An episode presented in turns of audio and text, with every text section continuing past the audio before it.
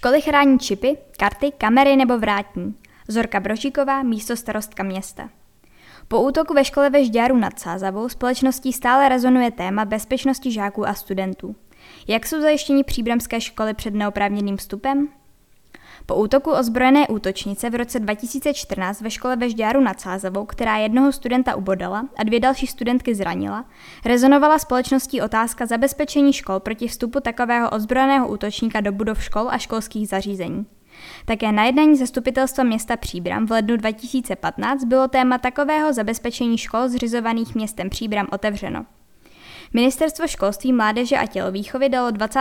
února 2015 metodické doporučení k bezpečnosti dětí, žáků a studentů ve školách a školských zařízeních, takzvaný minimální standard bezpečnosti.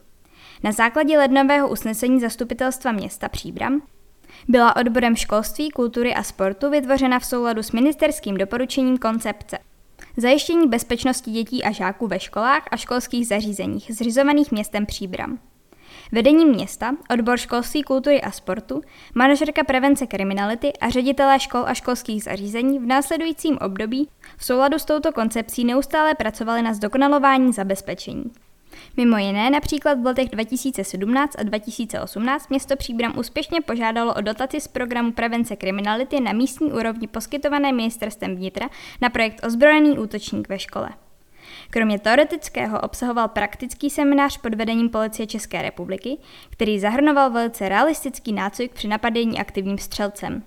Do projektu se zapojilo šest základních škol. Všichni zúčastnění ho vyhodnotili jako velice přínosný. Do budoucna chce město v rámci městského programu prevence kriminality pokračovat v podobných projektech. A jaký je současný stav zabezpečený příbramských škol a školských zařízení proti vstupu neoprávněné osoby? Mateřské školy chrání systém SAFE, který funguje na principu biometrického zabezpečení vstupních dveří s možnou kombinací s čipovým řešením. Umožňuje vstup pouze oprávněným osobám. Ze 14 mateřských škol je jich takto zabezpečeno 11. Nezabezpečené mateřské školy vilového typu, pro které není systém SAFE vhodný, nastavily režimová a organizační opatření. Režimová a organizační opatření mají nastavené také obě základní umělecké školy. Základní umělecká škola Antonína Dvořáka navíc používá videotelefon. Odloučená pracoviště obou základních uměleckých škol v Dlouhé ulici zabezpečila vstup do školy pomocí čipu. Obě samostatné školní jídelny jsou mimo dobu videa obědu uzamčeny a pro možnost vstupu má školní jídelna k zátiší vyzabudovaný videotelefon a školní jídelna školní zvonek s instalovanou kamerou. V době výdeje obědu dodržují obě školní jídelny režimová opatření. Základní školy využívají pro zabezpečení proti vstupu neoprávněné osoby čtyři možnosti.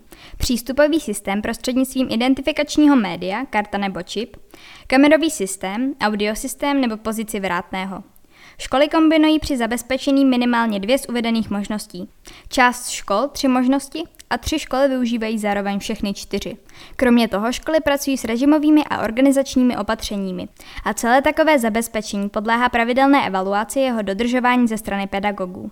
Jsme si vědomi, že ani sebedokonalejší systém opatření nemusí vždy zajistit 100% zabezpečení a že zde hraje roli lidský faktor. Přesto i nadále budeme ochraně našich dětí ve školách věnovat zvýšenou pozornost.